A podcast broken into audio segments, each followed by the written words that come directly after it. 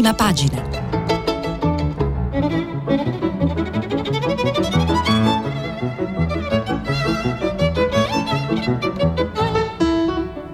Questa settimana i giornali sono letti e commentati da Stefano Feltri, direttore del quotidiano Domani. Per intervenire telefonate al numero verde 800 050 333 sms e whatsapp anche vocali al numero 335 56 34 296. E allora siamo arrivati quasi alla fine di questa settimana che è stata dominata da due questioni, cioè il, diciamo, le conseguenze delle manifestazioni di sabato scorso qui a Roma contro il Green Pass culminate nell'assalto alla CGL e dall'attesa drammatica del primo giorno in cui il Green Pass sarebbe entrato in vigore come obbligo per praticamente tutti i lavoratori dipendenti e non solo.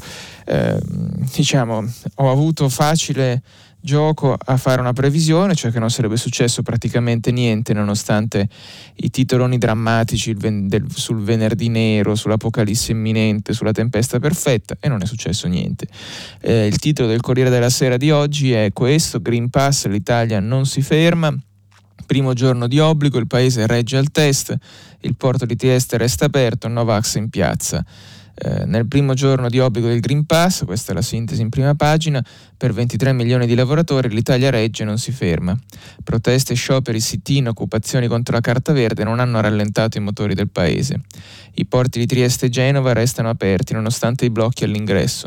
I certificati di malattia aumentano del 23%, mezzo milione di tamponi in un giorno e il tasso di positività crolla. Vabbè, questo è ovvio perché se aumenta il numero dei tamponi, cioè il denominatore, il numeratore diciamo tendenzialmente non cresce in maniera proporzionale, cioè il numero di positivi. Dentro ci sono i vari pezzi di cronaca, per esempio Monica Guerzoni, Green Pass, il D-Day senza intoppi, i cortei non bloccano l'Italia. Che sorpresa, che sorpresa. Allora sono andato a vedere anche cosa ha scritto Repubblica, che è stato il giornale che più di tutti aveva preconizzato disastri e blocchi e problemi drammatici il G-Day, che sarebbe il day del Green Pass, non so chi lo capisce, il G-Day passa il primo test. Nessun blocco del paese nel giorno del Green Pass obbligatorio al lavoro. Protesta a Trieste, ma il porto non si ferma. Aumento dei certificati di malattia del 22%. Quindi siamo scesi al 22, sul Corriere al 23. Bisogna vedere come, come uno fa le approssimazioni con la virgola. Eh, oggi manifestazione della CGL, vabbè, questo lo vedremo dopo, quindi Repubblica se la cava così, insomma, non era vero niente, non c'era l'Apocalisse. L'Italia supera la prova del Green Pass, fiori per gli agenti, questo a pagina 2. Libero, che è il giornale diciamo, che a destra è quello più, mh, mm, come dire, deciso nel, nella linea filogovernativa e anche, come dire, sul buonsenso vaccinale, titola così, vince l'Italia che lavora, L'onda Novax si sgonfia, proteste ovunque contro il Green Pass e boom di assenze per malattia, ma blocco non c'è. Oggi però è il giorno dei cortei.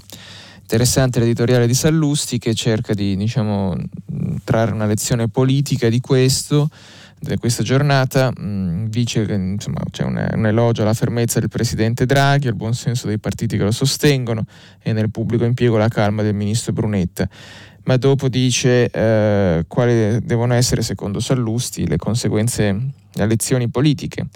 E dice: Io mi auguro che a questo punto anche gli esponenti di centrodestra, che in questi mesi hanno strizzato l'occhio ai no pass, qualcuno, ma parliamo di casi limitati clinici, addirittura schierato con i Novax, prendano atto che gli italiani la pensano diversamente. Sogno un centrodestra che si candidi a governare il paese, non uno che si mette alla testa di una minoranza, nella migliore delle ipotesi impaurita, ma più probabilmente ignorante, ostile alla scienza e in cerca di un ruolo che altrimenti non avrebbe. Questo era Alessandro Sallusti, molto netto. Sempre dal suo giornale, cioè da Libero, prendo un approfondimento su questa questione dei certificati medici.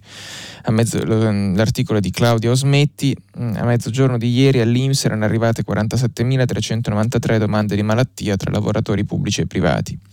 È il primo venerdì verde del certificato che adesso per davvero è obbligatorio mostrare prima di entrare in ufficio o in azienda. Un numero in crescita del 23,3% rispetto alle stesse richieste avanzate neanche una settimana prima, quando l'unica differenza sulla scrivania era che allora, insieme al badge della ditta, non veniva chiesto il benedetto Green Pass. Alle 17 di ieri il totale delle assenze per malattie è salito a quota 79.184, oltre 14.000 in più di venerdì scorso, con un aumento del 18,4%. Eh, questo era libero.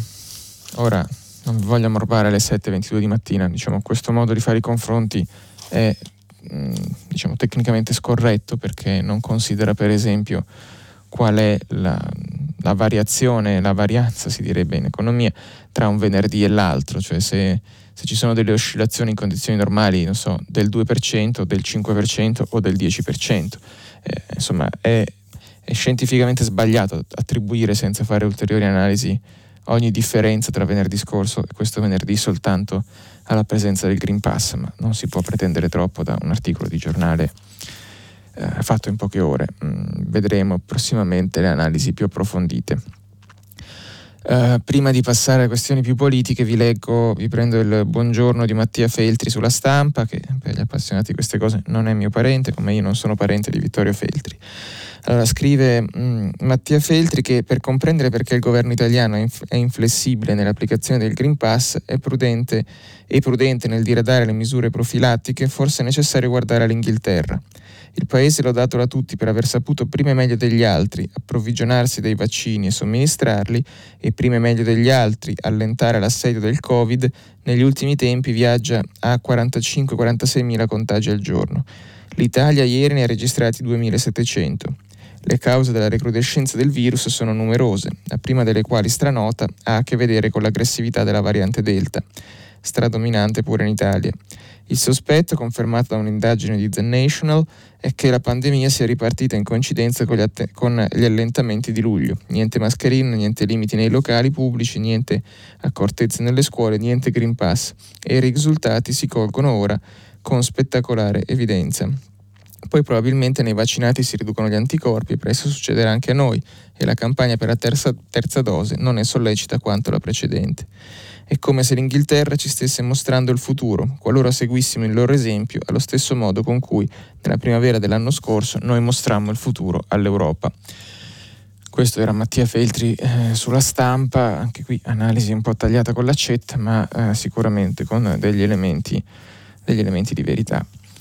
Eh, sempre uso la stampa per passare dai Green Pass, che oggi fortunatamente diciamo, ci occupa solo 5 minuti della rassegna, eh, visto che appunto non è successo niente, per passare alla politica.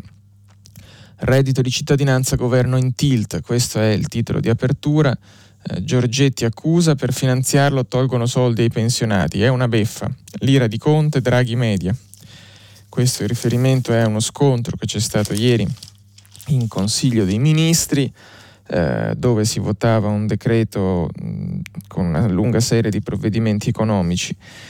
Ora, mh, come si capisce sia negli articoli della stampa sia in questo che mi sono tenuto di Valentina Conte su Repubblica, eh, è tutta una questione diciamo molto simbolica, diciamo, almeno quella sul reddito di cittadinanza, nel senso che il casus belli, spiega Valentina Conte su Repubblica, riguarda un rifinanziamento del reddito di cittadinanza con 200 milioni scesi un pochino rispetto a una prima bozza del decreto.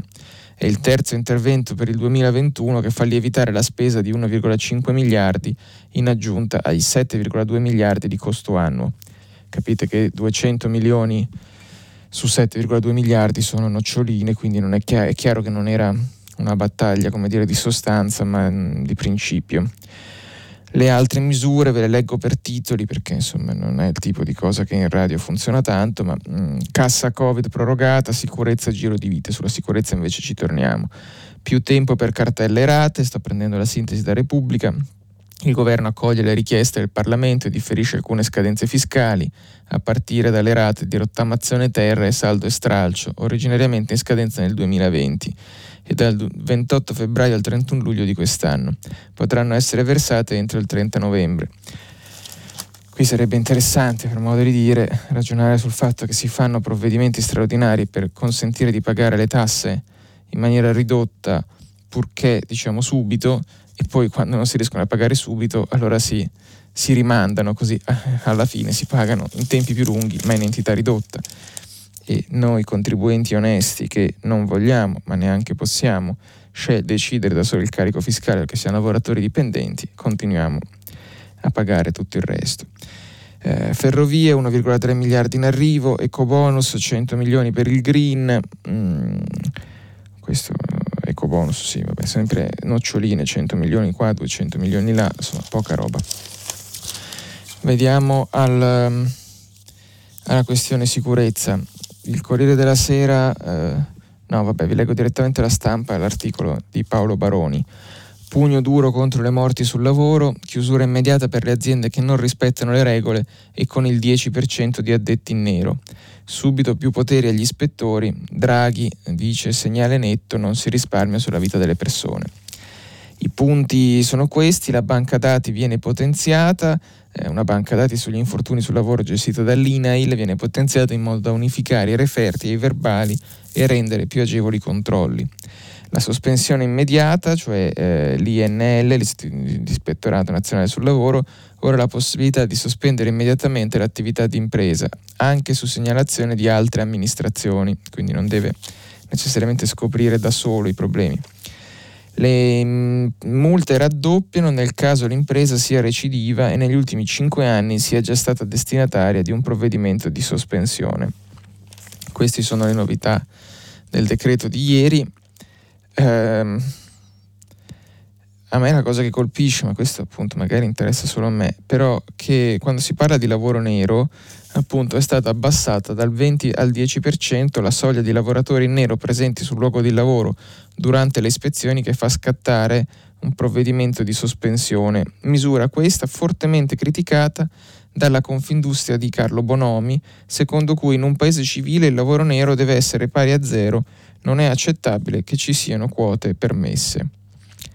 Cioè, non avrei mai pensato di essere d'accordo una volta in vita mia con Carlo Bonomi di Confindustria, su questo sì, la domanda che mi resta in sospeso da questo articolo di Paolo Baroni è perché fosse e sia tollerata una quota di lavoro nero in azienda senza la sospensione e perché la Confindustria che rappresenta le imprese che poi si avvalgono di solito di quella subfornitura di, quel, di, quella zona grigia dove il lavoro invece è nero, eh, la Confindustria sia così critica. Questa è una curiosità che mi resta, non conosco a sufficienza le, eh, diciamo, i dettagli dei controlli di sicurezza sul lavoro per avere questa risposta. Magari eh, qualcuno tra i nostri ascoltatori eh, che eroicamente sabato mattina si interessano di attualità forse invece la conosce questa risposta.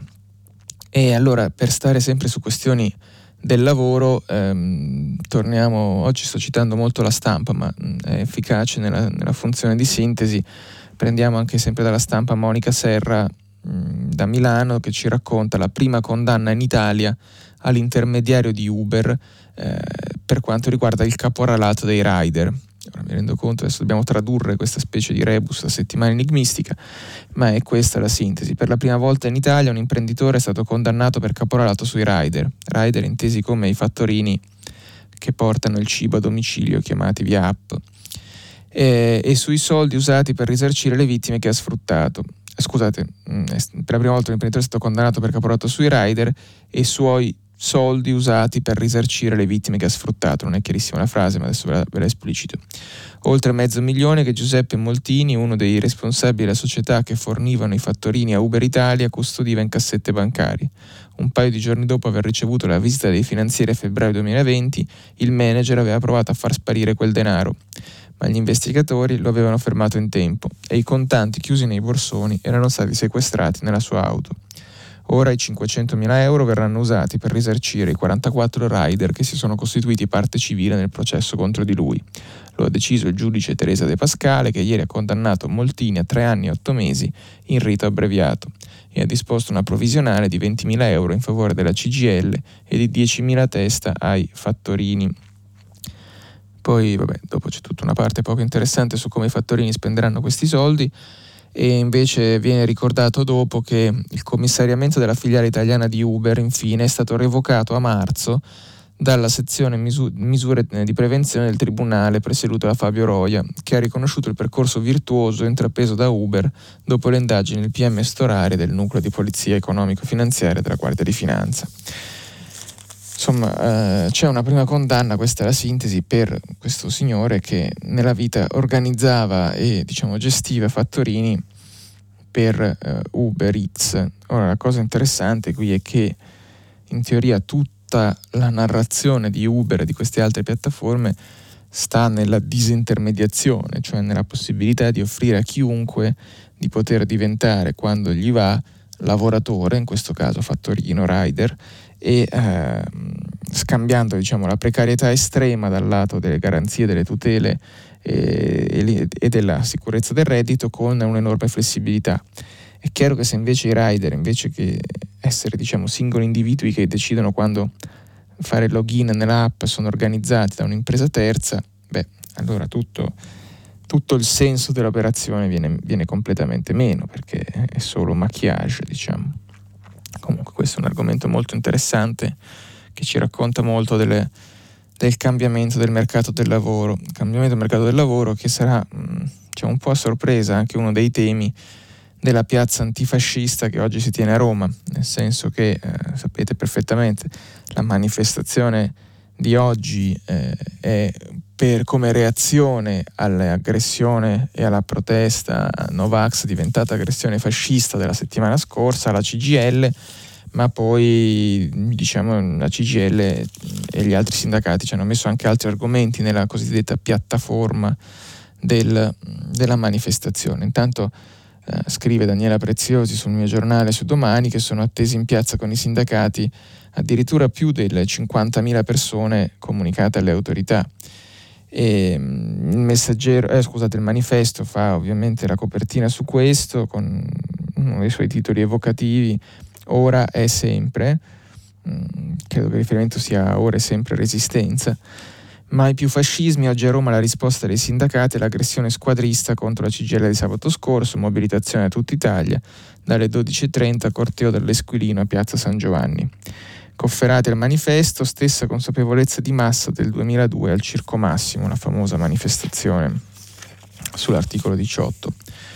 Ora c'è anche appunto una micropolemica intorno a questa faccenda della manifestazione. Eh, l'ha sollevata Carlo Calenda che oggi pubblica anche un editoriale sul Corriere della Sera, ma vi prendo la questione dal foglio. Eh, il titolo è divertente, Calenda pensavo fosse antifascismo ma era quota 100. Il leader di azione, CGL scorretta, usa una piazza unitaria per fare lotta politica, non vado più. L'articolo è di Luciano Capone. Carlo Calenda non parteciperà alla manifestazione dei sindacati di oggi contro i fascismi, a meno che non arrivino chiarimenti da Maurizio Landini. Calenda era stato tra i primi a manifestare solidarietà alla CGL dopo l'assalto squadrista di sabato, guidato da Forza Nuova, e ad aderire alla manifestazione dei sindacati, ma ha cambiato idea dopo aver visto la piattaforma della manifestazione pubblicata dalla FIOM, di cui ha parlato ieri il Foglio. Oltre alla lotta al fascismo e alla violenza, anche lotta alla precarietà, alle disuguaglianze, ridistribuire il lavoro e ridurre l'età pensionabile. Con quota 100 o una nuova, eh, scusate, con una nuova quota 100 o con quota 41. Cos'è che non va? Sono tutte cose di una superficialità enorme, dice Calenda. Cosa vuol dire ridistribuire il lavoro?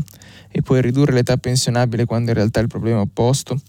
Mancano soldi su istruzione e sanità perché spendiamo troppo in pensioni e rischiamo di avere un sistema che tra 20-30 anni diventerà insostenibile.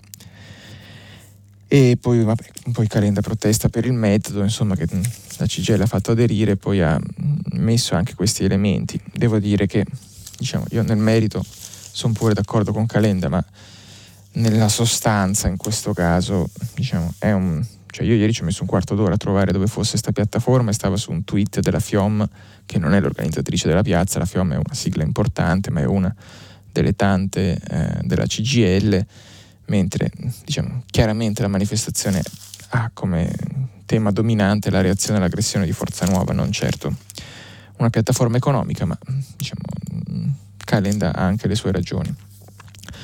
Vi cito appunto un altro articolo del, del mio giornale da domani di Gianfranco Pasquino, un politologo, che si occupa dell'altra questione che è rimasta sullo sfondo, cioè cosa fare con Forza Nuova.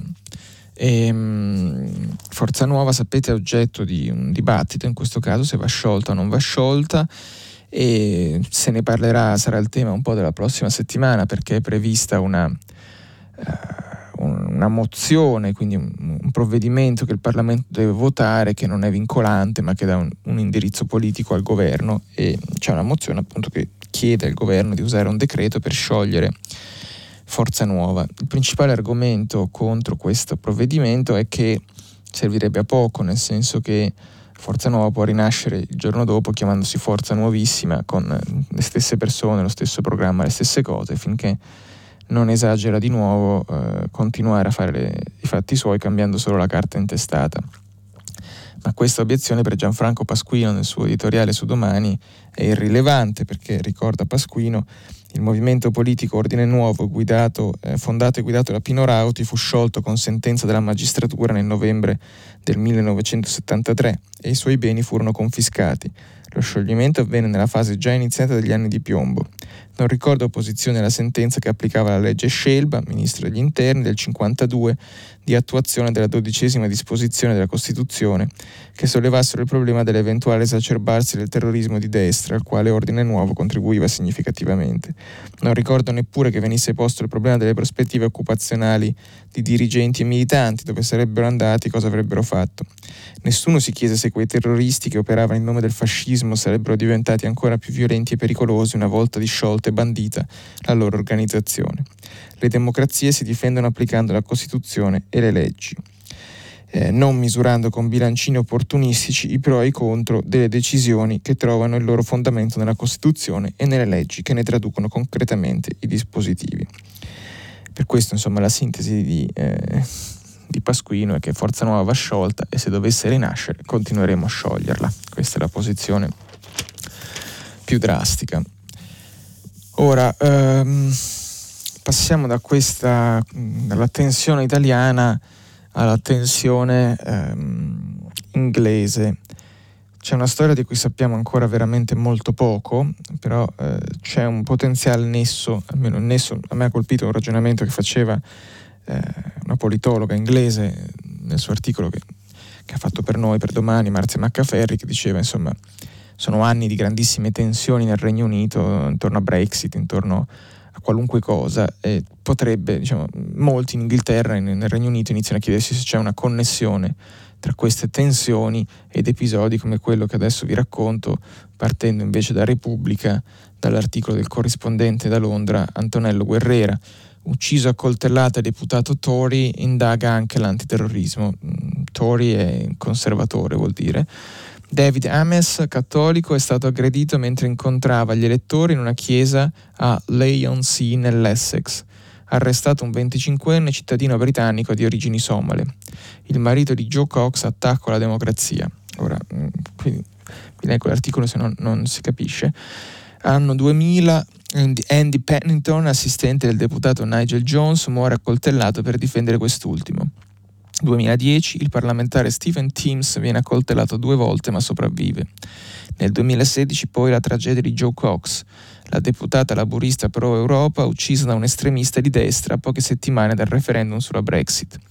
Ieri mattina infine una morte atroce è toccata a Sir David Ames, conservatore, 69 anni, cattolico e sposato con cinque figli, ucciso da oltre 10 coltellate alle 12.05 mentre faceva ciò cui i deputati britannici si concedono da sempre con passione e impegno, incontrare nei loro giorni liberi i cittadini delle proprie circoscrizioni elettorali. Sir David è morto così, in un assassinio che ha sconvolto ancora una volta il paese, dove i deputati girano senza scorta e fino a qualche decennio fa si poteva perfino camminare a piedi fino alla porta del numero 10 di Downing Street, che è dove ha sede il primo ministro. Ad accoltellare brutalmente Emmons, secondo il Telegraph e Sky, sarebbe stato un cittadino britannico originario della Somalia di 25 anni, che si è mostrato calmo nel momento dell'arresto. E poi appunto l'articolo prosegue dicendo che a questo punto qualcuno comincia a chiedersi se forse non è il caso di proteggere i parlamentari e dar loro una scorta. Ora, mm, in Italia i parlamentari non hanno una scorta, mm, ce l'hanno i ministri, c'è un, un sacco di gente, ma non i parlamentari. Ma qui questi episodi non, non succedono più da tanti anni, quantomeno. Eh, comunque è interessante, è interessante capire cosa sta succedendo al Regno Unito, anche perché molti dei commenti che erano anche sui giornali o online ieri dicevano erano quasi stupiti che dicono ma come hanno accoltellato un conservatore? L'ultima volta avevano accoltellato una laburista. Il problema è che se c'è un, una facilità di violenza gli estremisti da una parte accoltellano i progressisti gli estremisti dall'altra accoltellano i conservatori i cattolici. Eh, dare un po' di protezione forse è la soluzione di breve periodo più semplice, non certo quella di lungo. E, ehm, questo si collega a Londra, su Londra, diciamo, eh, passiamo a Julian, Julian Assange, che so appassionare molti dei lettori, degli ascoltatori di Radio 3. E, um, Julian Assange è um, sempre prigioniero sostanzialmente, è nel carcere più duro del Regno Unito, la prigione, la prigione di Belmarsh, è il fondatore di Wikileaks, sapete, ha rivelato documenti importanti sulla guerra in Afghanistan, ha rivelato però anche le mail del Partito Democratico di Hillary Clinton, eccetera, durante la campagna elettorale americana dopo l'hackeraggio dei servizi segreti russi. E se ne occupa Roberto Saviano sul Corriere della Sera e mh, c'è una paginata di intervista a questa signora che si chiama Stella Morris, che è la compagna di Julian Assange e madre dei suoi due figli, che sarà in Italia, ospite al Salone del Libro di Torino oggi per parlare con Riccardo Iacon e Stefania Maurizi eh, del libro appunto di Stefania Maurizi Il potere segreto perché vogliono distruggere Julian Assange e Wikileaks di Chiare Lettere. E l'intervista di Saviano a questa Stella Morris è titolata così La CIA voleva uccidere Assange, abbiamo le prove. Eh, perché Julian è in prigione oggi? chiede Saviano a Stella Morris perché le nazioni implicate nel suo caso hanno tradito i loro valori fondanti. Wikileaks ha, que- ha preso quei valori e li ha messi in pratica attestandoli. Niles Meltzer ha detto che il suo caso è per molti versi più grande dell'affair Dreyfus. Non ho idea di chi sia Niles Meltzer, però mm, prendiamo così. Cosa dovrebbe accadere perché possa tornare libero? Il paese che sta cercando di estradare agli Stati Uniti ha pianificato di ucciderlo in modo stragiudiziale, cioè fuori dai processi. La chiave per arrivare alla liberazione di Julian è piuttosto semplice. Le leggi che esistono dovrebbero essere rispettate invece che sovvertite. Seconda cosa, il governo americano dovrebbe difendere la libertà di stampa a livello globale invece che approvare la persecuzione e l'incarcerazione di giornalisti, dissidenti e intellettuali pubblici. In questi anni, eh, dice mm, Saviano, Assange è sembrato vicino a Putin, poi ai governi populisti, da un iniziale consenso che le sinistre, compresi i giornali, gli avevano dato, ora, salvo eccezioni, sembra non avere più il sostegno delle stesse parti. Dove ha sbagliato? Non ritengo corretto, risponde Stella Morris, dire che Wikileaks piacesse solo a certi gruppi o a persone con un certo credo politico. Piace a diversi gruppi per ragioni diverse. È più interessante riflettere su chi non ama Wikileaks e perché. La risposta è in parte contenuta nelle rivelazioni di Yahoo News, che ha fatto un'inchiesta su, um, sul fatto che nel 2017 la CIA, sfruttando gli uomini di una società che lavorava per la sicurezza dell'ambasciata dell'Ecuador, voleva rapire o assassinare Assange. Questa sintesi la prendo da una domanda di Saviano. E appunto l'inchiesta di News, dice Stella Morris, rivela un attacco su più fronti messo in atto dalla CIA per abbattere Wikileaks e una parte importante di questo attacco era la disinformazione. Inoltre nel 2000, nei primi mesi del 2017 la CIA aveva concluso che Wikileaks non aveva legami con la Russia. Insomma, la tesi di Stella Morris è non chiedetevi di chi è amico eh, Assange, chiedetevi chi sono i suoi nemici, avrete la risposta. È un po' facile così.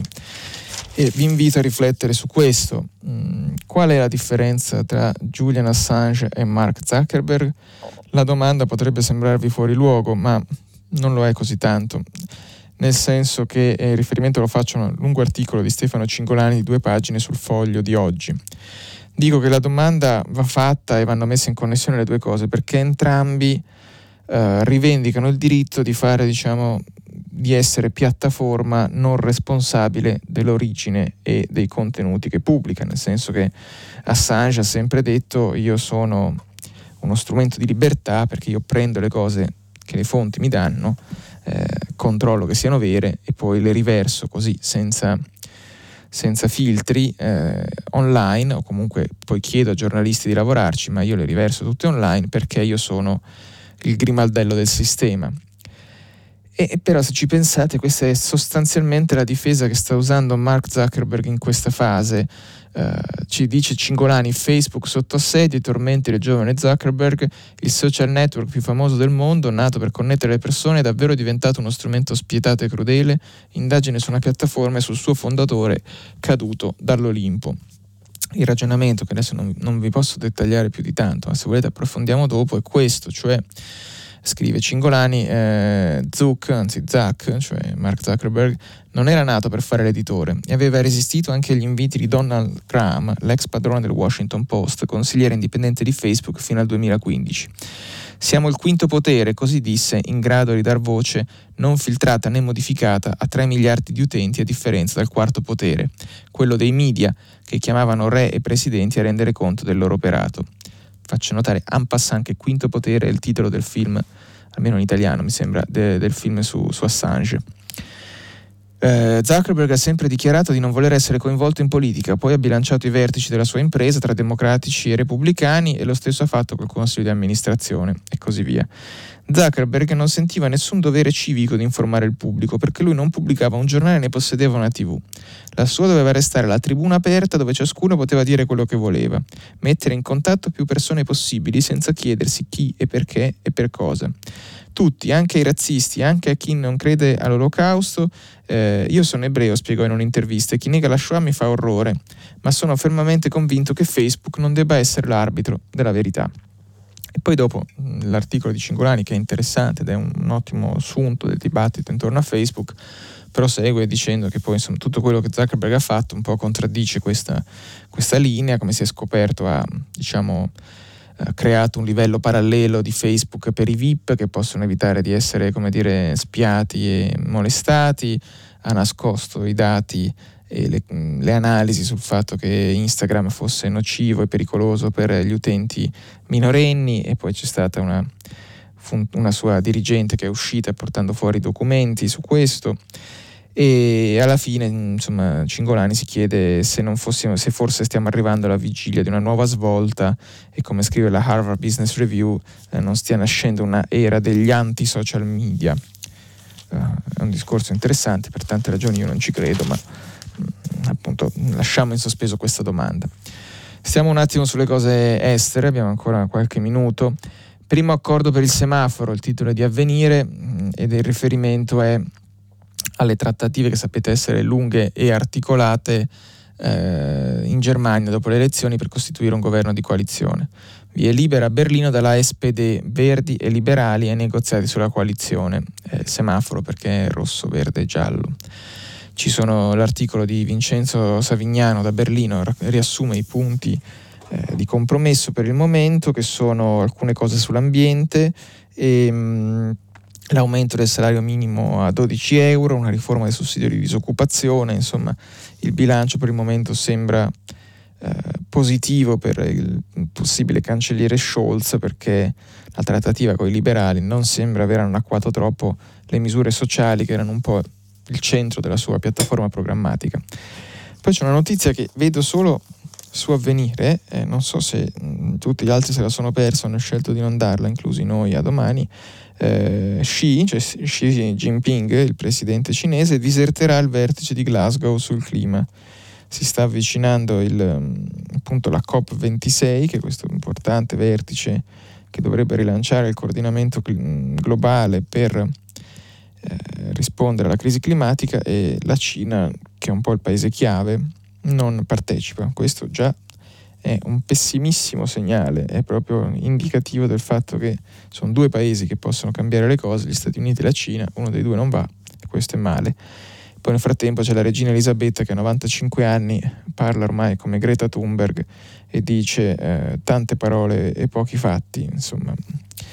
Quindi eh, non lo so, non, io non sono entusiasta del fatto che un dibattito così complesso venga poi brutalmente semplificato in queste, queste sintesi che sì, divertenti per un titolo, ma poi servono a poco. Poi eh, l'altro tema di cui ci siamo occupati in questi giorni è morta l'Italia, è nata Ita Airways. Ita Airways che cosa cambia? È la nuova compagnia aerea che eredita insomma, una parte di, all'Italia, ci sono sui giornali le foto del nuovo insomma, il rendering di come saranno gli aerei, tutti azzurrini con il tricola, tricolore, con un simbolo che ricorda quello di Alitalia. Eh, come da tradizione italiana, nel giorno in cui eh, ci sarebbero stati tanti articoli su, su questa Ita Airways, Ita Airways ha cominciato bene spendendo soldi nostri, peraltro, perché glieli abbiamo dati noi come soldi pubblici per comprarsi paginate su tutti i giornali. Vi svelo il grande segreto di Pulcinella quando vedete un articolo e la pubblicità della stessa azienda sullo stesso giornale, sostanzialmente l'azienda si è comprata l'articolo, ma questo è, uno appunto il segreto di Pulcinella. Comunque, eh, Ita Airways che cosa cambia? Corriere della Sera, ieri il primo volo, presentata la nuova livrea al presidente Altavilla, mille assunti nel 2022 e respinte tutte le ingerenze politiche, questo virgolettato appunto di Altavilla che si è sempre occupato di automobili, ma adesso si occupa di aerei. Uh, è interessante l'analisi di Ugo Arrigo, che è un, un, economista esperto di Alitalia, peraltro non uno di quelli catastrofisti, ma di quelli che ha sempre pensato che si potesse rilanciare anche quel rottame che era la, l'ultima versione dell'azienda. E sul Fatto Quotidiano scrive questo, questo pezzo. Dice in sostanza per ora nulla di nuovo e di diverso nei cieli italiani, a parte il punto di vista della Commissione europea che ha imposto i paletti alla neonata azienda e ha valutato, nelle parole del commissario della concorrenza Vestager, dello scorso 10 settembre, che l'Italia ha dimostrato che c'è una netta rottura tra l'Italia e la nuova compagnia aerea ITA e che il suo investimento in ITA, cioè investimento pubblico nostro in questa nuova compagnia, è in linea con i termini che un investitore privato avrebbe accettato. Per Vestager si tratta dunque di un investimento che si rivelerà profittevole per lo Stato italiano, che vi ha stanziato 3 miliardi, di cui 1,35 autorizzati e 700 milioni già erogati. È un ottimismo da far impallidire il Candide di Volterra, dice Ugarrigo, e piuttosto inusuale se si considera che il recente conferimento pubblico, in quanto valutato come operazione di mercato, non è considerato aiuto di Stato, mentre lo fu nella seconda metà degli anni 90 eh, per la ricapitalizzazione pubblica dell'Alitalia di allora.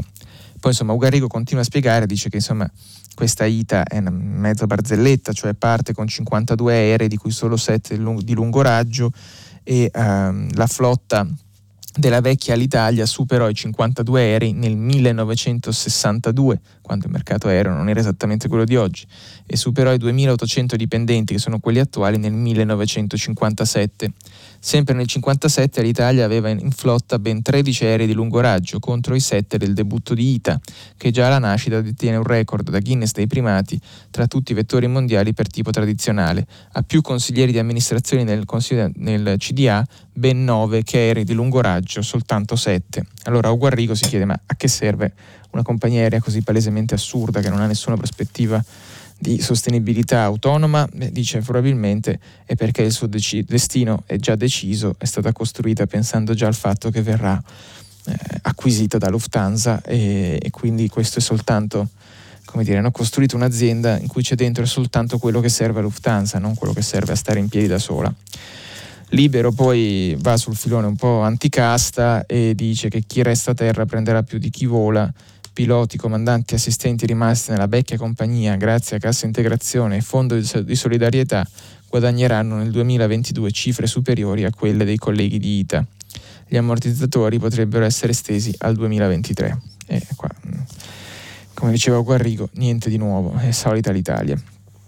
Per passare da dire, un problema eh, pubblico a un altro problema pubblico, um, c'è in corso sostanzialmente il processo per il Ponte Morandi, il crollo del Ponte Morandi a Genova e sempre il Fatto Quotidiano fa questo titolo, ma c'è anche altrove. Morandi, il Ministero in aula contro se stesso ma non contro Aspi. Titolo anche qua, da settimana enigmistica, ma la sostanza è che il, ehm, il, governo sostanzialmente si è costituito parte civile, quindi mh, parte offesa dalla schierata al lato dell'accusa nel processo per il crollo del ponte Morandi contro praticamente tutti gli imputati tranne uno, cioè la società Autostrade per l'Italia. Quindi va, il governo va contro i manager, va contro i funzionari, va contro tutti i singoli, ma non contro Autostrade per l'Italia.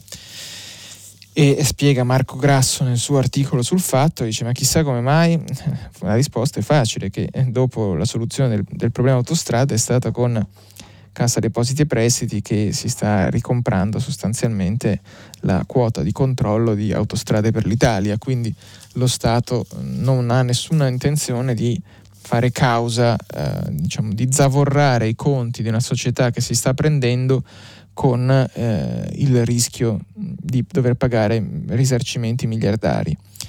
Ovviamente mh, questo è un discorso che se uno guarda con grande cinismo ha senso mh, ai familiari delle vittime del ponte Morandi, 43 persone uccise da, da un disastro evitabile, ecco, ai familiari delle vittime tutto questo realpolitik non è molto piaciuta. sempre per stare questioni di cronaca giudiziaria, rapidissimi sulla verità, eh, che mi scuso per non aver citato ieri, ma non ce l'avevo fisicamente, quindi non, mi è sfuggito anche la sua assenza. Eh, ecco il movimento del 5% dell'amico di Conte, questa è un'inchiesta che alcuni giornali, inclusa la verità, incluso il mio domani, stiamo portando avanti sui rapporti intorno a Conte quando era Presidente del Consiglio. Questo è l'articolo di oggi della Verità, Giacomo Amadori e François de Tonquedec eh, scrivono questo, agli atti il contratto che Luca Di Donna, che è stato a lungo un, molto vicino a Conte, si è fatto firmare per la sua mediazione con il Ministero dello Sviluppo Economico e Invitalia per la loro attività di intermediazione per la quale sono accusati dalla Procura di Roma di associazione per delinquere finalizzata al traffico di influenze illecite, i due avvocati di Donne ed Esposito chiedevano ai clienti una provvigione del 5% sulle commesse ottenute, come si legge nel contratto del 30 marzo 2020 con la società Yarbit dell'imprenditore Francesco Alcaro.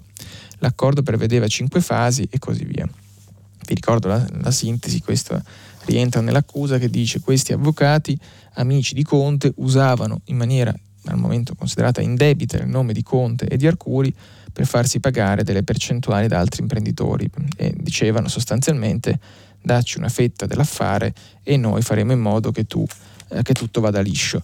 Al momento, ribadisco, Conte e Arcuri sono considerati trafficati, cioè il loro nome veniva speso in maniera inconsapevole.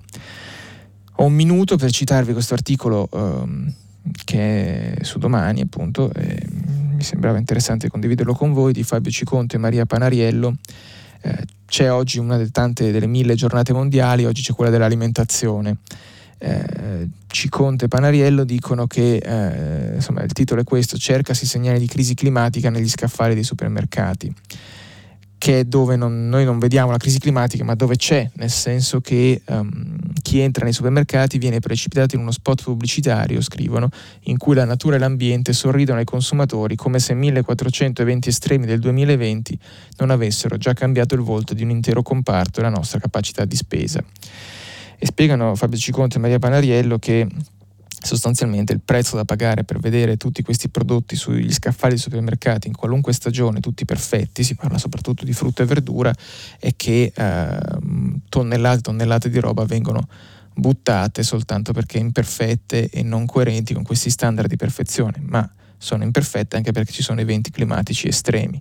Per alcune produzioni come le pere in Emilia Romagna sono andati persi 6.000 ettari in 15 anni sui 28.000 complessivi, di arance in Sicilia 20.000 in 20 anni, questo solo perché gelate e grandinate hanno raso al suolo la produzione, ma anche perché i frutti plasmati in maniera più irregolare da un clima che cambia non superano la selezione della grande distribuzione organizzata.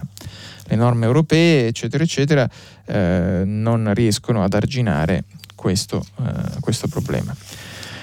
Allora, siamo già arrivati un po' rapidamente, un po' di fretta alla fine del momento della lettura dei giornali, ma io vi aspetto dopo una solita brevissima pausa per continuare con le vostre telefonate e i vostri sms. A tra poco. Stefano Feltri, direttore del quotidiano Domani, ha terminato la lettura dei giornali di oggi. Per intervenire chiamate il numero verde 800 050 333 sms e whatsapp anche vocali al numero 335 56 34 296. Si apre adesso il filo diretto di prima pagina. Per intervenire e porre domande a Stefano Feltri, direttore del quotidiano Domani, chiamate il numero verde 800 050 333. Sms e WhatsApp anche vocali al numero 335 56 34 296. La trasmissione si può ascoltare, riascoltare e scaricare in podcast sul sito di Radio 3 e sull'applicazione Rai Play Radio. Bene, rieccoci, stanno arrivando tanti sms, ma sentiamo prima una telefonata, pronto? Sì, pronto, buongiorno, sono Andrea da Novati Milanese. Prego. Allora, ieri per caso ho sentito una, una notizia che poi non ho avuto tempo di approfondire e praticamente eh, riportavano che la manifestazione di Forza Nuova eh, verso la CGL, era, il corteo era stato chiesto addirittura da Castellini in persona alla prefettura eh, chiedendo proprio di andare verso la CGL e la prefettura l'aveva autorizzata questa manifestazione.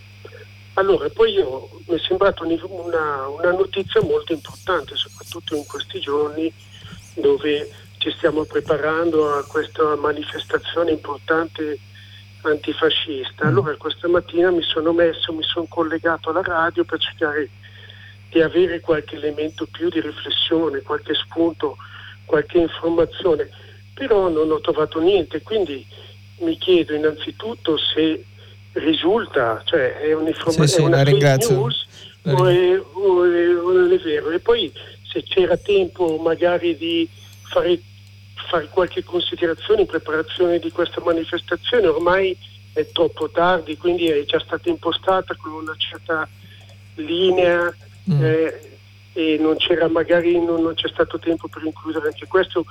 Mi sembrava comunque corretto informare eh, tutti noi ascoltatori e, e lettori di giornali. Mm, la ringrazio. La ringrazio. Ringrazio. È una questione di cui abbiamo parlato ieri, c'è qualcosa anche sul giornale di oggi, ma meno, con meno evidenza. Eh, diciamo, stanno uscendo molte versioni diverse su come è andata eh, nel sabato scorso. Mm, in estrema sintesi, mm, la ministra Lamorgese e altri diciamo, del dato ministeriale hanno detto non potevamo intervenire in quel momento per non far precipitare la situazione, anche se Castellino, questo diciamo figuro di Forza Nuova, aveva detto al palco che volevano andare alla CGL, gli avvocati di Castellino e di altri neofascisti hanno fatto vedere un documento che diciamo dimostrava che la Digos, che quindi la polizia, sapeva che loro volevano andare verso la CGL e in qualche modo questa cosa è stata oggetto di una trattativa come spesso accade tra queste mm, frange violente di piazza e le forze dell'ordine che non so giudicare se correttamente o, o sbagliando in qualche modo scendono sempre sullo stesso piano e discutono e cercano di trovare dei compromessi.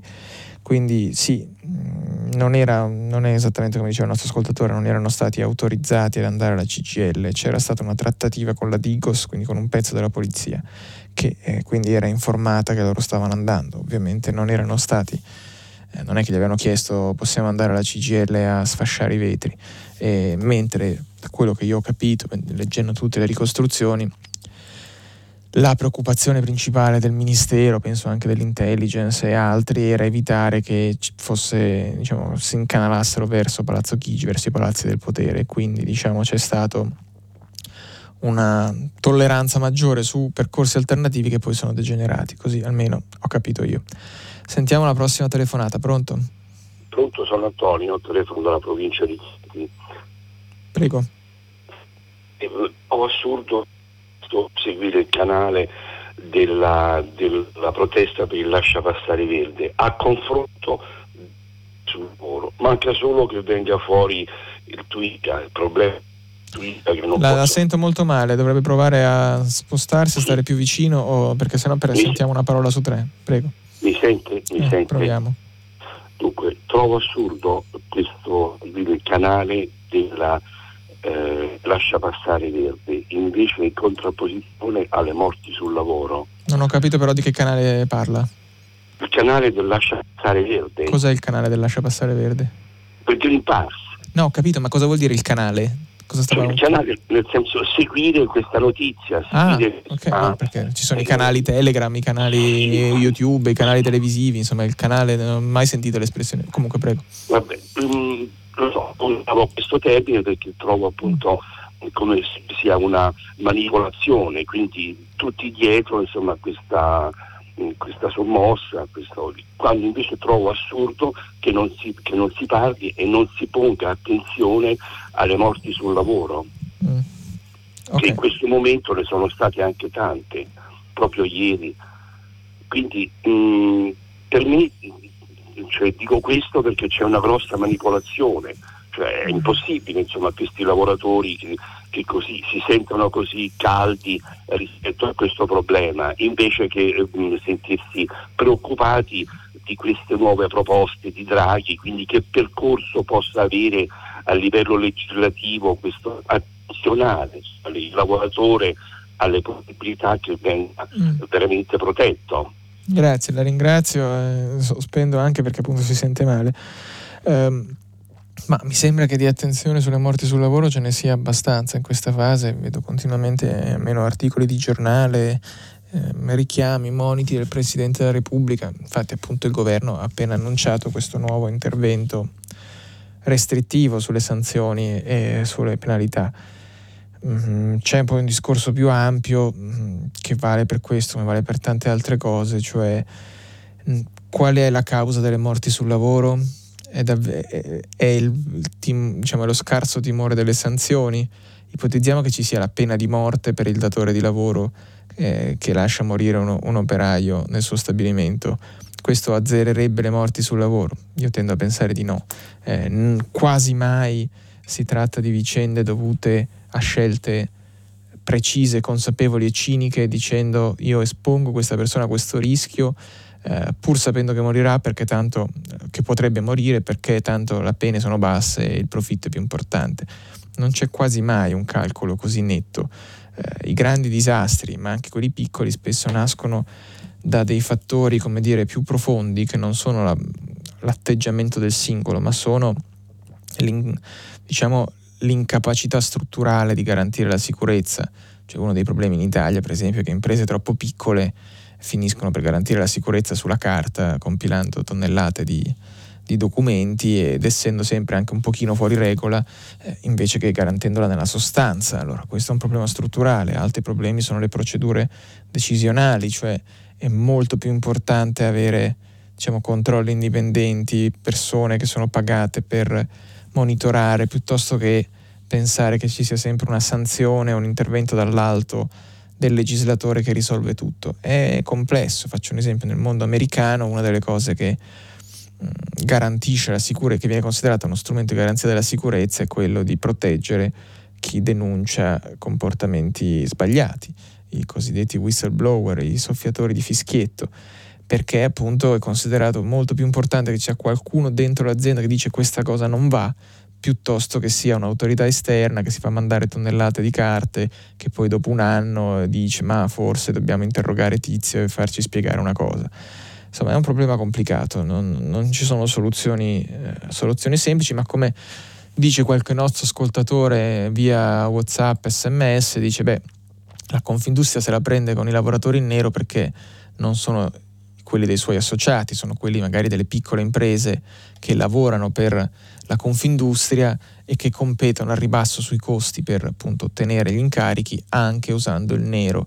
Quindi la Confindustria diciamo a gioco facile a dire eh, basta con il nero, eh, eh non tolleriamo niente perché tanto poi è come dire l'utilizzatrice finale delle imprese che invece magari sono più spregiudicate. Quindi questa dicotomia appunto è parte del problema. Sentiamo la prossima telefonata. Pronto? Pronto, buongiorno direttore, eh, sono Piero da Roverito di Trento. Prego.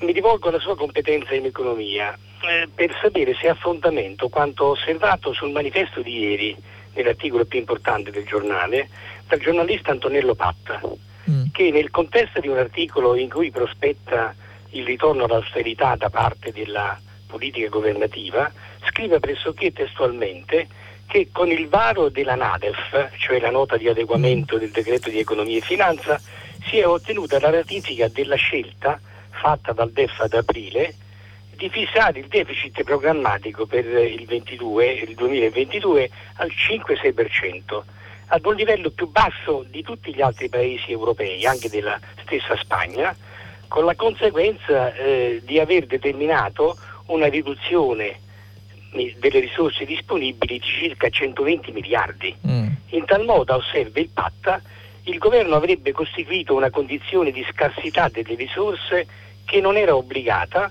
determinando così una riduzione di spese con gravi conseguenze, osserva mm. lui, economiche e sociali, perché dette risorse potevano essere investite, come si capisce, in assunzioni per la scuola, sanità, sì, sì, sì. servizi, eccetera, e con riflesso eh, negativo sulla riduzione del debito. Lamenta mm. il PAT che tutto questo praticamente non ha trovato opposizione in Parlamento da parte delle minoranze ed ha anche scarsa rilevanza sui media. Eh certo, Chiedevo a lei di non sapere. Ha, non ha trovato rilevanza perché è, è, semplicemente un'analisi frutto di un totale, assoluto, completo analfabetismo economico, incapacità di leggere i dati. Eh, la NADEF, che la NADEF è il documento diciamo, in cui si aggiorna il DEF di aprile, insomma il documento che è alla base della legge di bilancio di novembre-dicembre, addirittura aumenta l'indebitamento netto, cioè di quasi un punto di PIL, mi sembra, insomma, quindi addirittura eh, espande ulteriormente di un miliardo, di, scusate, di quasi 18 miliardi le risorse disponibili tra 2022 e 2023. Quindi è una politica super espansiva che continua a essere espansiva, cioè eh, lo Stato ogni anno spende drasticamente più di quello che incassa e permetterselo perché sostanzialmente le, le politiche monetarie tengono basso il costo del debito, quindi noi pur facendo tantissimo deficit eh, ci troviamo a spendere meno di interessi rispetto al passato perché appunto i tassi di interesse sul mercato sono bassi. Quindi la politica del governo Draghi resta espansiva ed è impostata in maniera iper espansiva fino al 2024. Ricordiamoci che prima della crisi si parlava di eh, l'obiettivo era tenere il deficit al 3%, cosa che noi abbiamo sempre un po' faticato, ma poi negli anni ci siamo anche riusciti, adesso stiamo parlando di, quasi il 6%. È chiaro che come fa questo signore, che non so chi sia, sul manifesto, usa come termine di paragone l'anno 2020 in cui abbiamo fatto deficit di 100 miliardi al mese praticamente per combattere la pandemia, è chiaro che allora ogni confronto risulta completamente sballato, ma è veramente disonestà intellettuale pura fare così, come è disonestà intellettuale dire che questa è una politica restrittiva, è una politica espansiva come si vede dal fatto che invece che eh, approfittare di questi tassi bassi per diciamo, favorire la riduzione del debito, se ne fa addirittura dell'altro per continuare a spendere. Secondo al massimo la questione da discutere è ha senso avere una politica, come si dice, prociclica, cioè quando i tassi sono bassi, la crescita è alta, eccetera, eccetera, eh, in teoria sarebbe anche il momento di mettere un po' di, come si dice, di fieno in cascina per quando poi le cose saranno più difficili, mentre noi eh, stiamo avendo l'atteggiamento di dire, insomma, visto che le cose vanno bene, spingiamo, espandiamo e, uh, e poi ci penseremo. Quindi questo al massimo bisogna, bisogna farsi le domande opposte, non, non queste qua. Mi... Ci scrive Cristina da Firenze, dice caro Feltri, sugli incidenti di lavoro ti sbagli, le perizie hanno dimostrato che il telaio di Montemurlo dove è stata impigliata e morta Luana è stato manomesso per produrre di più in meno tempo. Questo l'hanno dimostrato i periti, morire per quattro soldi più dell'azienda. Questo è accaduto a Luana. Il distretto tessile di Prato pare sia parecchio irregolare sotto questo aspetto. Cioè, a parte che anche questo non è vero, perché i periti hanno detto che la uh, manomissione, quello che era del telaio, produceva un aumento di produttività dell'8%. Ma quello che io contesto non è questo, quello che io contesto è che nel momento in cui è stata presa la decisione di mi ricordo togliere quale protezione di questo telaio che poi si è rivelato diciamo, mortale, non è che chi ha preso questa decisione ha fatto i conti del rischio e ha detto noi da questa cosa guadagneremo 2.000 euro in più al mese, ma la probabilità che l'operaia muoia è questa e allora io rischio di dover pagare una sanzione e andare in galera per due anni, quindi alla fine, alla fine mi conviene. Non fanno questa analisi così lucida, per cui alzare le pene non incide sul processo decisionale che può portare un imprenditore ad adottare eh, diciamo, comportamenti che espongono i suoi dipendenti a rischio. Dico semplicemente che il problema è più complesso e riguarda eh, anche come sono fatte le imprese, come competono, qual è la struttura, come si dice, della governance e eh, più questi fattori sospingono nella direzione del rischio, più è probabile che aumentino gli incidenti. Alzare le pene e mh, eh, minacciare controlli è sicuramente un segnale importante della politica, dico solo non illudiamoci che questo faccia drasticamente crollare gli incidenti sul lavoro. Sentiamo la prossima telefonata, pronto? Prego? C'è qualcuno? Pronto? Prego, la sento. Sì, pronto, sono Roberto da Vercelli. Uh-huh. Cioè, era, voglio risponderle alla sua richiesta di informazioni riguardo al, al fatto del, di Bonomi del 10%, che non accettava neanche il 10%. Il 10% e, lo ricordiamo a chi non era in ascolto, il 10% di lavoratori in nero, che è la soglia, cui è stato abbassato diciamo, quella che fa scattare il commissariamento dell'azienda, insomma la sospensione, una serie di misure restrittive. Prego. Sì, adesso mm, non so se cioè, tra quello che può, può, valere il mio pensiero, era già io sono un piccolo imprenditore e sono un agricoltore della provincia di Vercelli. E, e in effetti nella, nella, grande industria probabilmente il problema del lavoro nero, cioè si, quando c'è continuità nel lavoro è più facile risolvere il problema perché comunque le, persone si formano e, il rapporto è continuativo e sviluppa anche delle... Eh, si riesce anche a, a, a, valorizzare il personale. Ma quando in effetti viene, c'è un personale reclutato eh, occasionalmente e, e eh, stagionalmente come in agricoltura ad esempio nel mio mm-hmm. campo, a volte ci si incontra con con effettivamente con delle, delle realtà che non sono state valorizzate e allora è difficilissimo essere chiari, cioè chiari dal punto di vista nero, cioè arrivare a una chiarezza nei rapporti di lavoro. Guardi, um, il dettaglio è difficile anche entrare così, cioè con una chiamata al volo così, però le, le, le, le sottolineo che è difficile, anche volendo, anche volendo e perché comunque ci si incontra con persone che magari non hanno il codice fiscale perché dici è improvvisato, sì ma il lavoro è qua, è adesso e vai a fare il codice fiscale, nel frattempo passa il periodo della stagione o comunque passa, non è, non è eterno, non è... E allora, e allora probabilmente potrebbe essere anche una motivazione di, di, non, di, di, andare incontro in una maniera sbagliata, sono d'accordo, ma a questo problema, perché mm. vabbè, probabilmente bisognerebbe prenderlo un po' più largo No, la, Però... ringrazio, no, la ringrazio per la sua testimonianza. Diciamo, non, sono sicurissimo di aver capito tutti appunto, i dettagli, però insomma, mi sembra Beh, di capire. Scusi.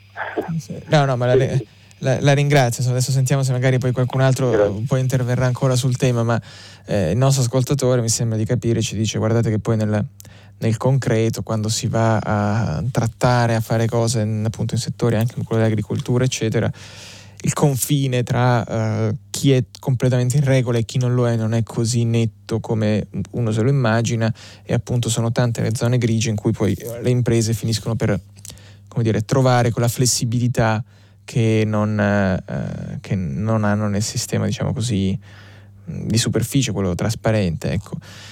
Ci sono tanti ascoltatori che stanno scrivendo su queste cose, sollevando punti molto interessanti, cioè appunto un ascoltatore dice ma eh, bisognerebbe rendere le imprese appaltanti completamente responsabili di tutto quello che succede poi nella filiera del subappalto. Questo vuol dire che tu non puoi dire ma io non sapevo che la cooperativa a cui ho affidato un pezzo del servizio avesse la gente in nero senza tutele o eh, eccetera. Eh, sì, appunto io non sono un tecnico del, del, del, mercato del lavoro, quindi magari dico delle cose anche banali, però eh, appunto come ci dice il nostro ascoltatore, la complessità è sempre maggiore di quella che pensiamo, così sull'onda dell'indignazione eh, emotiva per, una, per un evento tragico. Sentiamo la prossima telefonata, pronto? Sì, pronto, buongiorno, chiamo da Pisa, sono, mi chiamo Francesco, sono un biofisico. Senta, mh, tutti conoscono la problematica dell'antibiotico resistenza.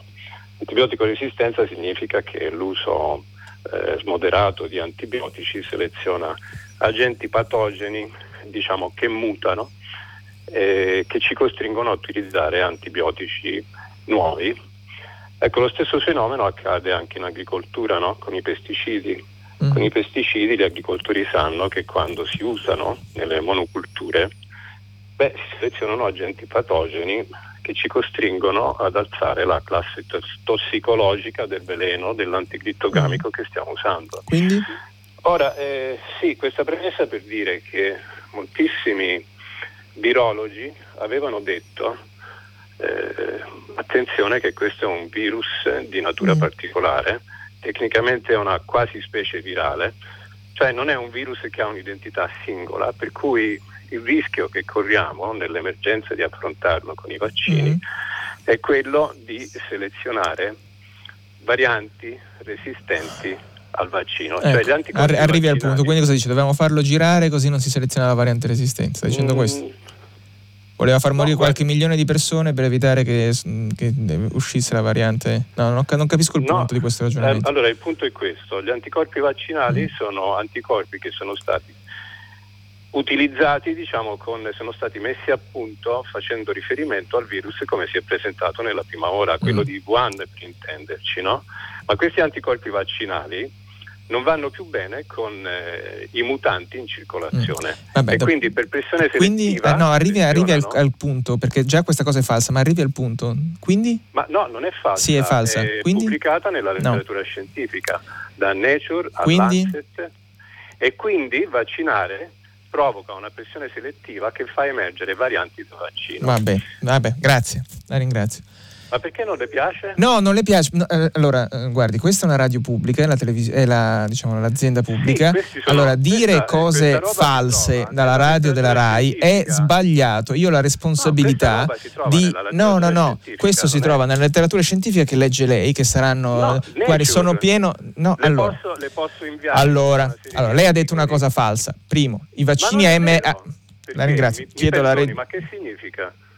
Allora, i vaccini a mRNA sono stati costruiti sì. appositamente per poter essere adattabili alle, anche alle varianti, cosa che non può succedere con AstraZeneca, con i vaccini no, a base virale. Male. Sicuramente. Il vaccino mRNA. Punto. Uno, no, adesso non è una conferenza, non è un dibattito. La ringrazio, la ringrazio io ho la responsabilità Perché di. Si agita così tanto? Perché io ho un microfono da cui ci ascolta delle persone, non è qui per la sua conferenza e io non posso mandare in onda una persona che dice che i vaccini non vanno bene o che producono varianti Ma più resistenti, senta, perché questa io, cosa non è vera. non è, e non allora. è un virus con identità singola, questa è una quasi specie virale. Sì. Cioè la letteratura scientifica muta, dice che i vaccini sono efficaci anche contro la variante Delta. Quindi Tanto questo... è vero che noi dobbiamo vaccinare le persone con una terza dose perché l'immunizzazione da vaccino non Vabbè, dà quindi io, allora, mi dica qual è il suo punto, poi dopo la saluto. Qual è il suo punto quindi? Il punto è che forse è meglio, come ci mm. consiglia Remuzzi dell'Istituto Mario eh. Negri, curare le persone mm. e far capo all'immunizzazione naturale. Ma sì, ma dai, ma basta, corriamo... ma basta, ma per piacere, la ringrazio, chiedo alla regia di chiudere questa assurdità. Allora, l'immunità di gregge non esiste. L'immunità di gregge si eh, verifica quando c'è più dell'80% o 85% di persone che si sono ammalate e sono guarite. A, non è detto che dal virus si arrivi mai all'immunità di gregge perché abbiamo scoperto che ci si può riammalare, quindi non esiste l'immunità di gregge. B, quando l'Inghilterra ha provato a fare l'immunità di gregge stava ammazzando la sua popolazione. C, all'immunità di gregge non ci si arriva senza avere milioni di morti. Vogliamo milioni di morti, vogliamo la selezione naturale, vogliamo tornare a Darwin?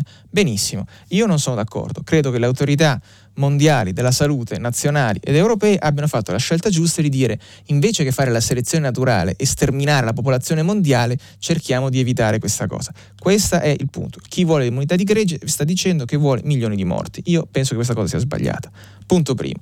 Punto secondo, è falso che i vaccini non funzionano contro le varianti, come abbiamo visto c'è la variante Delta, morti e contagi continuano a diminuire, ricoveri in terapia intensiva continuano a diminuire.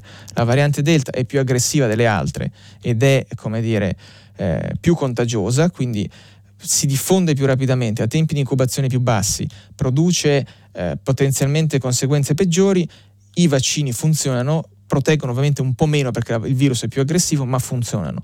Eh, la tecnologia mRNA è quella che permette di poter sviluppare vaccini diversi eh, se il virus continua ad evolversi. Il modo più rapido per evitare che succeda il fenomeno che dice il nostro confuso ascoltatore, cioè che la circolazione del virus favorisca le mutazioni, è vaccinare tutti, perché il virus continua a circolare tra le persone non vaccinate, non tra quelle vaccinate, cioè quelle vaccinate circolano in percentuali infinitesimali, mentre continua a circolare liberamente tra le persone non vaccinate, che sono i Novax e sono i ehm, ragazzini e sono le persone nei paesi dove di vaccini ce ne sono pochi, quindi tutti i paesi emergenti, quella circolazione è ciò che consente le condizioni per eventuali altre mutazioni. Non a caso la variante Delta arriva dall'India, non arriva da paesi che, hanno, insomma, sono riusciti a intervenire e a prevenire, arriva da paesi che hanno faticato molto nel introdurre la prevenzione. Quindi sostanzialmente il nostro ascoltatore che vuole milioni di morti per fare la selezione naturale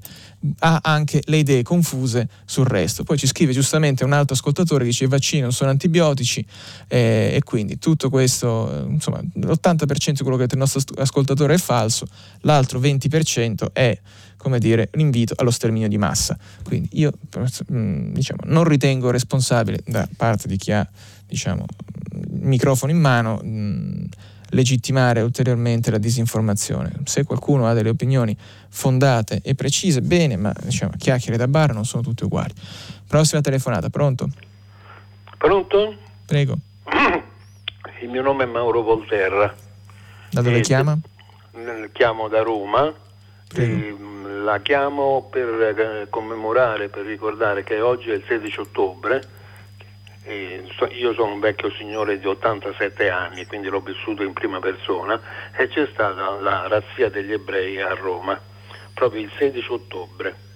Siccome la cosa mi ha riguardato personalmente, mi ha riguardato e mi riguarda tuttora per quanto riguarda il ricordo ho voluto uh, chiamare per ricordare a tutti quanti che in quel giorno eh, circa 2000 persone uomini, donne e bambine sono stati razziati dalle loro case, ma la cosa che, alla quale tengo in modo particolare a, a, a ricordare è che i fascisti, che i tedeschi avevano la lista di dove stavano, di dove abitavano gli ebrei, ma non, non sapevano naturalmente girare per Roma. Chi li ha guidati casa per casa sono stati fascisti. Mm-hmm. Posso chiedere una cosa, quando dice che la riguarda personalmente, lo dice solo diciamo, per ragioni anagrafiche, nel senso che se lo ricorda o perché in qualche modo conosceva no, persone? in prima persona, perché quella mattina del 16 ottobre hanno bussato alla porta ed era il barbiere di mio padre. Alla porta di casa sua proprio? Esatto, esatto. Io abitavo in via Crescenzio 43, quindi anche la, la favoletta che hanno deportato solamente gli ebrei del ghetto, non è, non è vero, sono andati per tutta Roma guidati dai fascisti.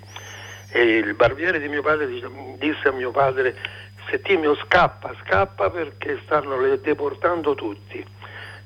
Io appartengo a una famiglia, appartenevo a una famiglia di cinque figli, quindi pensate i miei genitori in che condizioni potevano stare quindi io e mia sorella più piccola, io 9 anni e mia sorella 7, 6 anzi, mi scusi, siamo stati ospitati fortunatamente dalla portiera della casa incontra la nostra, la quale ci ha messo nelle fontane per nasconderci nelle fontane del, del palazzo. Ricordo che io e mia sorella più piccola stavamo abbracciati, stretti stretti, c'erano i topi, avevamo una gran paura e soprattutto sentivamo terribilmente la mancanza dei mm. nostri genitori. Ecco, non le voglio rubare altro tempo. No, la, ringrazio, la ringrazio davvero per questa sua testimonianza, ha fatto bene a ricordarci la data e la ringrazio anche per aver condiviso con noi un, un ricordo così doloroso. Eh, c'era un accenno sui giornali, colpevolmente non l'ho citato, anche se era dovuto tutto alla polemica politica, al fatto che appunto eh, la comunità ebraica di Roma ha fatto sapere a Giorgia Meloni di non essere la benvenuta in, eh, nelle diciamo, celebrazioni iniziative su, sulla ricorrenza, perché Giorgia Meloni, tra l'altro, sostiene questo candidato a Roma, Enrico Michetti, che ha diciamo, usato parole eh, molto sgradevoli per la comunità ebraica, ma anche per tutti gli altri, sulla Shoah e sul, appunto, sul ruolo degli ebrei. Eh, grazie davvero al nostro ascoltatore per questa, per questa condivisione. Sentiamo la prossima telefonata. Pronto? Pronto? Pronto? Prego. Eh, per me sono Giuseppe da Bari. Prego. Volevo soltanto mettere il punto su questa situazione. Eh, cioè noi eh, abbiamo dei soldi che sono stati quelli del recovery, fund, recovery il, il, PNL, diciamo, uh-huh. PRR, che vengono destinati alla sanità anche. Volevo sapere fino a che punto eh, questa pandemia ha insegnato qualcosa e quindi quanto eh, di questi soldi verranno destinati appunto alla sanità in virtù di questo fatto. Quindi sperare che poi nel futuro, eh, io spero che nel futuro non, non, parliamo più di questa come pandemia, ma parliamo di un'epidemia che ormai ci, ci, ci condizionerà per i prossimi anni e, e invece se succede un altro caso di pandemia siamo strutturati, mm-hmm. perché io sono convinto che l'Italia, bene o male, ha avuto grossissimi problemi proprio perché la sanità non era strutturata per sorbire questo grosso problema. Altri stati eh, forse lo erano più strutturati, si sono visti anche le percentuali di morti diverse. Perciò era Grazie. questo il, il, mio dubbio e, e sapere un momentino se qualcuno è abbastanza informato su come il governo si voglia muovere in questa direzione. Grazie, la ringrazio per la domanda, vorrei avere una risposta precisa. Purtroppo non posso averla perché noi sappiamo dove, diciamo, a grandi linee i grandi aggregati di spesa dove vanno. Adesso non ho sott'occhio la, la cifra esatta della sanità, ma sono diciamo, alcune decine di miliardi. Eh, non sappiamo esattamente come verranno spesi nel concreto. Faccio un esempio. Abbiamo tutti imparato durante la pandemia che, che gli ospedali non bastano perché ehm, appunto quando ci sono situazioni che richiedono, che coinvolgono tante persone e hanno un percorso di assistenza complesso, la sanità territoriale è cruciale.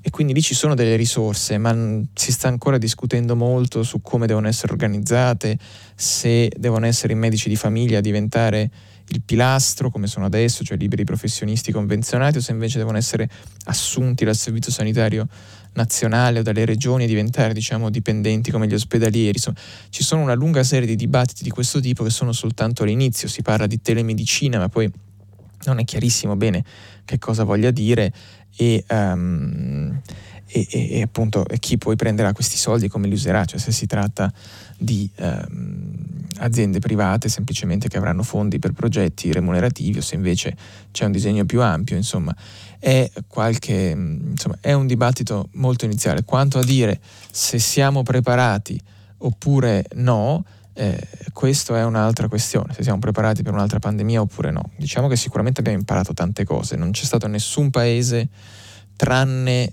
la Corea del Sud che era pronto ad affrontare questa pandemia e la Corea del Sud era eh, preparata perché aveva gestito un'epidemia simile e quindi ha attuato soluzioni drastiche fin dall'inizio con eh, isolamento e tracciamento.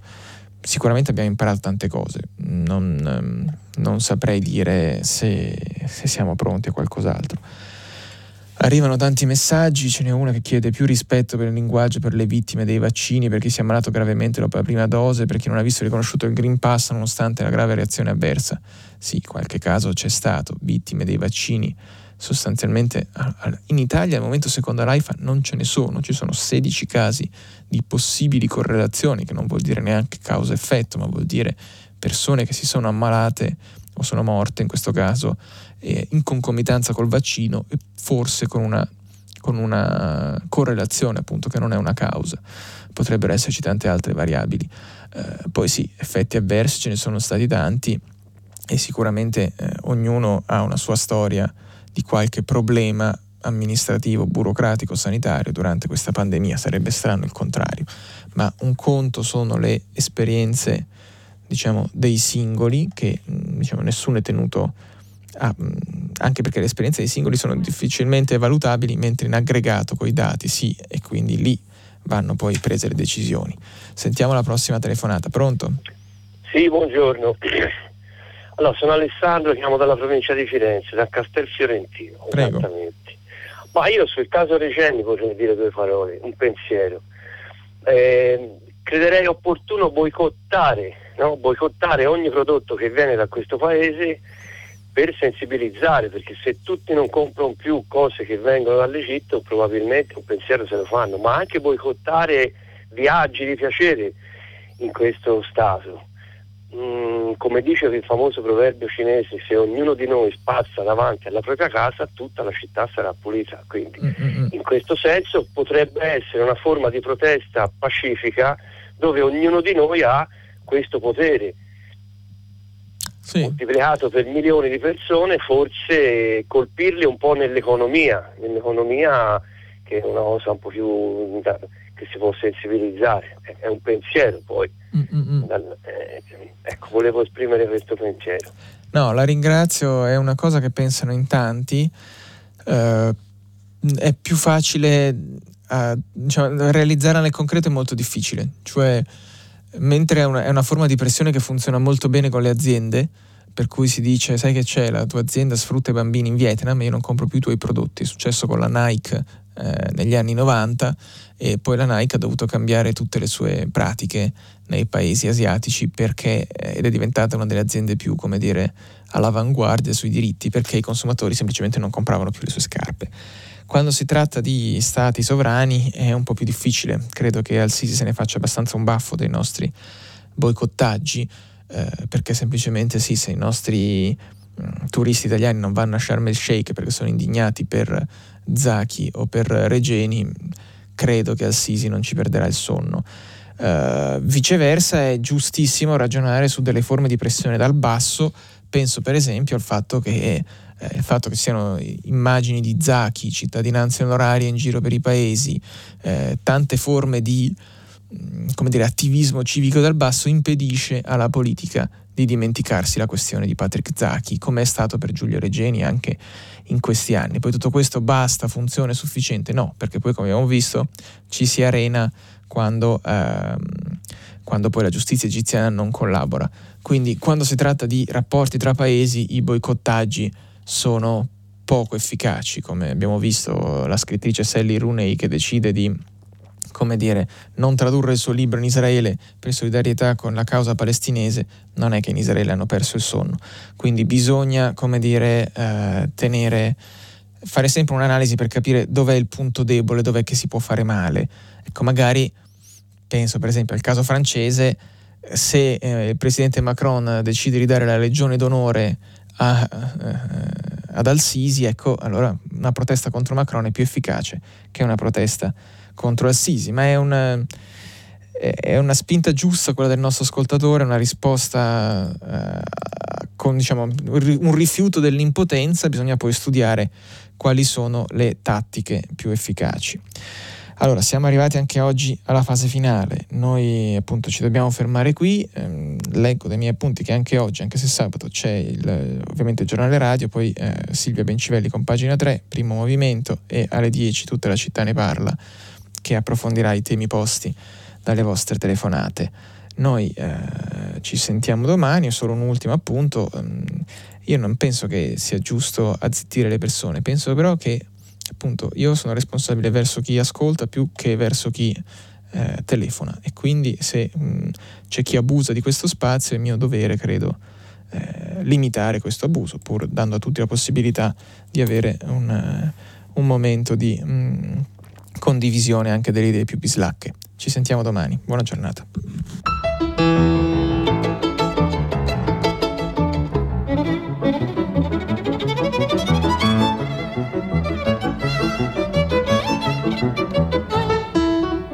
Stefano Feltri, direttore del quotidiano Domani, ha letto e commentato i giornali di oggi. Prima pagina è un programma a cura di Cristiana Castellotti in redazione Maria Chiara Beranec, Natascia Cerqueti, Manuel De Lucia, Cettina Flaccavento, Erika Manni e Giulia Nucci. Posta elettronica, prima pagina, chiocciolarai.it. La trasmissione si può ascoltare, riascoltare e scaricare in podcast sul sito di Radio 3 e sull'applicazione Rai Play Radio.